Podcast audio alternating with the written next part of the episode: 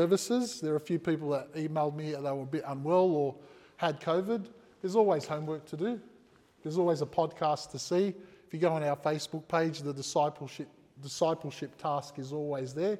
So just because you're not at church doesn't mean that you get off uh, scot free from uh, listening to the sermon and doing your homework. So there's always that. But uh, as we meet today, we come across this beautiful prayer that our Lord Jesus has prayed, not only for those people that are there, but also for us here today. He says, I pray for the ones that are here, but also for the ones who are to come because of the word that is shared by those that are there. We come together as people in Christ, gathered as one. This is the prayer he shares for all of us. He prays, all, he prays that people throughout all time may be one. And when we think of unity, we think of unity in, a, in many different ways. Jesus has a particular idea and shares this in the prayer. Jesus asks that their unity may be grounded in us. He says that the, that the unity is grounded, our unity is grounded in the Godhead. It's not just unity for the sake of someone's glory, it's not unity for the sake of someone else's purpose, but our unity is for the purpose of God and redeeming and restoring all of creation and gathering around to be focused on the Father, the Son, and the Holy Spirit. The prayer invites us to an eternal indwelling, and it is in this conscious conscience always, always get that mixed up with conscious, don't I? Conscious, um, intentional decision for us each and every day to agree that our oneness is in the eternal us. Jesus does not really talk about an institutional unity. He does not talk about a church that is unified in terms of buildings or organizations, but he talks about a living, organic unity that is formed in the Father, the Son, and the Holy Spirit. In many ways, we, need, we have moved away from the idea of unity and are going into this idea of conformity or uniformity. We have a church building that, that, that has a lot of people in it, and we seem to think that by having an Anglican service, there is only one way to have a service. And I've had many priests tell us that, well, there's only the one way to do a service and there's only the one way to be. And yet, when you look at our prayer book, there are many ways, and it says this may be done. This, some things have to be done, but other things may be done, and other things don't need to be done. So, how do we find our unity? Well, it starts with the oneness of us. It isn't a forced conformity. It is not me saying, you have to be like this or you should do this. I've had many situations where someone has come in, their families possibly falling apart, and they've sat in the back row and they just haven't had the will to stand up. They've just wanted, they've just come in sobbing, they've just wanted a sacred space to dwell in. And yet I've had someone say to them, You're not standing for the gospel, please, you've got to stand. We've got to understand that unity in God doesn't mean uniformity. And so, as Jesus prays for unity, he is also praying about the Godhead. He is showing us that in the Godhead, we've got the Father, the Son, and the Holy Spirit, three different persons. And it blows my mind every, try, every time I try and think of this Godhead, the Trinity, three persons doing different things at different times or all at the same time. It blows my mind that we're saying Jesus is here and he is in every other worship space that is having a service between 10:30 and 11:30 all at the same time all at, all in the same way. It just blows my mind. So i don't even try to understand it. I just say thank you lord for blessing us and blessing all the flocks that are worshiping today. But yet that is how we maintain our unity. Jesus is with us here as he is across the road as he is wherever else a service is being held. We must never forget that Jesus' love extends to anyone that calls him Messiah and Christ. And that's what we do.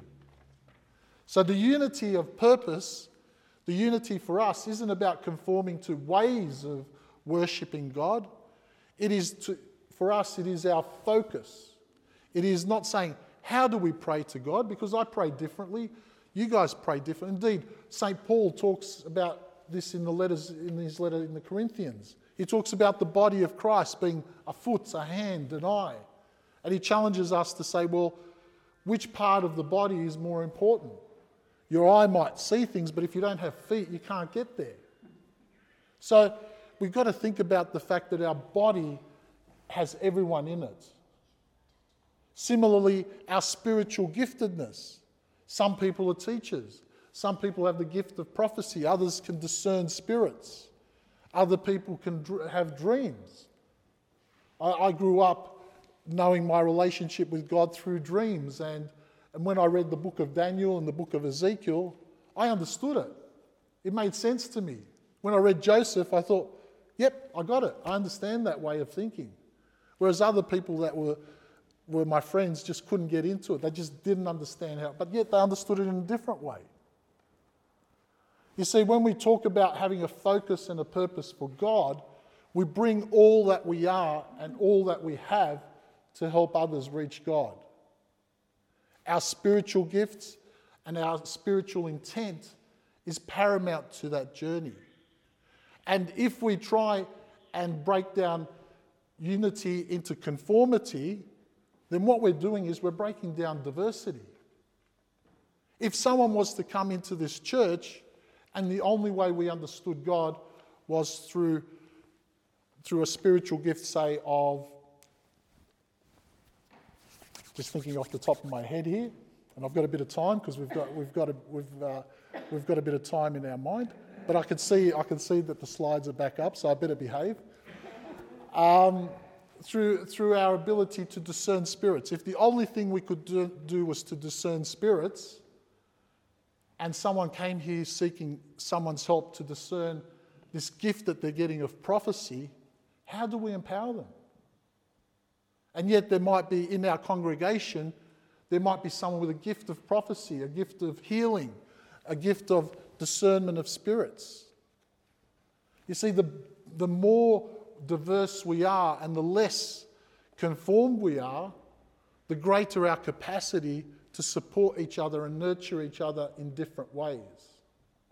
And that's what God wants. If you read about it, he wants God's Jesus is praying for God's glory to constantly be released in our lives. And we can't release God's glory, this glory that spreads through all people and all nations, if we say we're going down one path. So I, I guess I read this and I'm so encouraged by it because spiritually it allows me to live a life that is connected to God.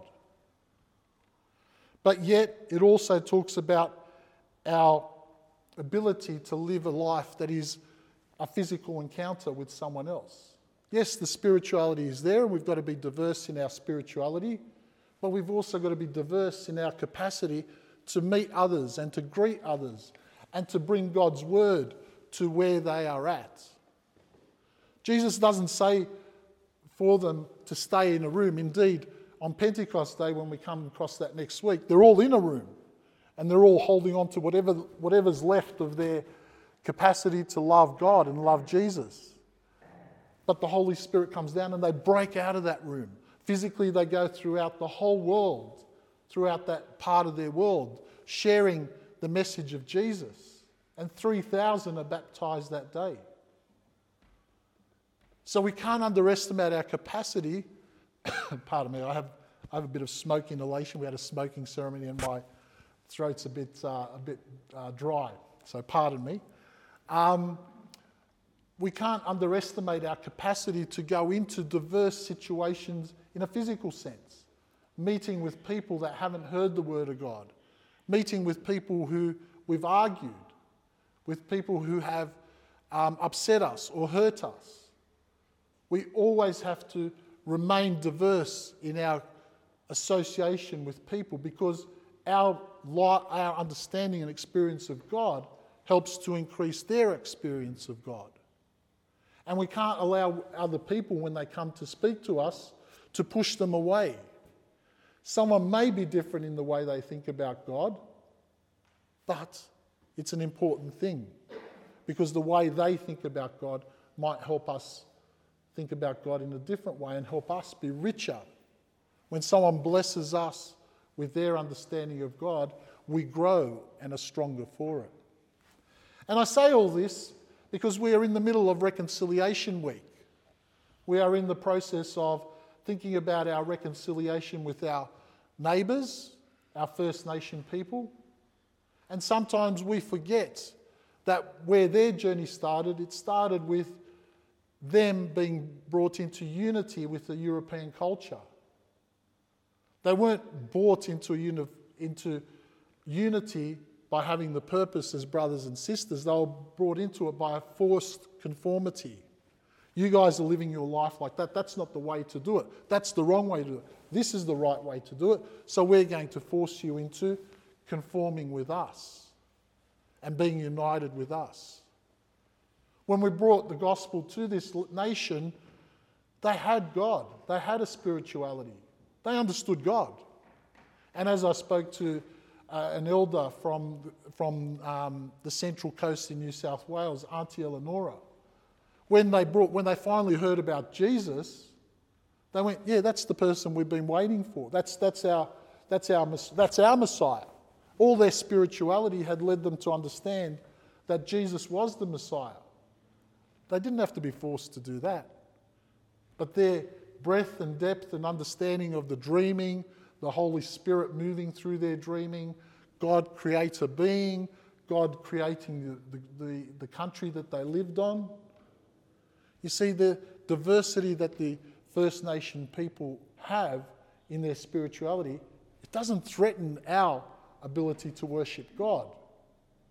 Indeed, it raises us up when we understand that a culture has been around for 60,000 years and have waited to hear the message of Christ and have been faithful to that message. And all of a sudden, there he is. Our Lord appears for us as much as for them. So, as we moved through Reconciliation Week, we had our smoking ceremony at St. Linus's. It was amazing. There were 30 odd people there, and we had a service straight afterwards. And the service that we're doing today was the one that we had at St. Linus's. And uh, we will have the same service again next week. So, just because you missed the first part, it'll just be new to you next week. So, don't worry, we'll catch up. And um, when we do that, when, when we have our service next week, of course, at 10 o'clock, there will be a smoking ceremony for us, for you to come and hear the story of from an elder and what it means to them and how we can respect them and bring them into our worship space and allow their Holy Spirit of dreaming to be recognized as our Holy Spirit of God and to make those connections.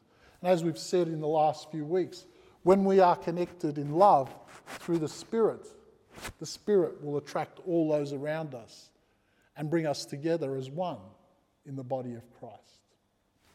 The Lord be with you. Amen.